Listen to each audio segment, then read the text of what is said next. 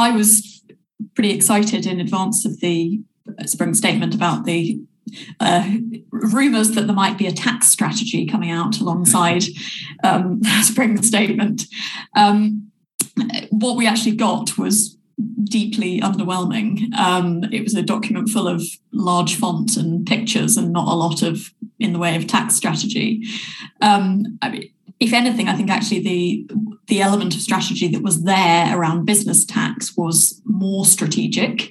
The most strategic part, part of the document in the sense of having some clear aims about wanting to boost investment in people, capital, and ideas, but still quite a long way to go to turn that into a set of policies that would really boost UK investment in those things.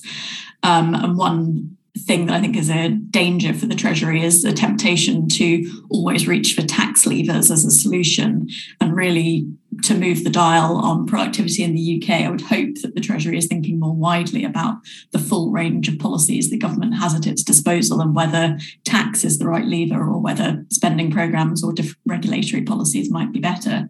Um, where the tax strategy was totally lacking was on personal tax. Um, there wasn't even anything close to a sort of statement of what the government wants to achieve on personal tax. And looking at the sets of tax policies that Rishi Sunak has announced, they don't show any clear sense of direction for the reason that Jonathan was outlining that we've had the government uh, freezing the starting point for income tax and lowering the rate. But then on NICs, we've had an increase in the starting point at which you start paying it, but raising the rate. Not clear why the government thinks it wants to shift the burden of tax onto employment income and away from other sources of income.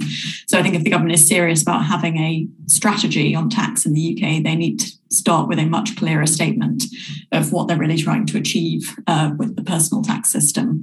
And they've promised to review reliefs and allowances before the autumn budget. And I really hope to do that sensibly, they really do need to have a clearer statement of what they're trying to achieve and whether those reliefs and allowances contribute to that.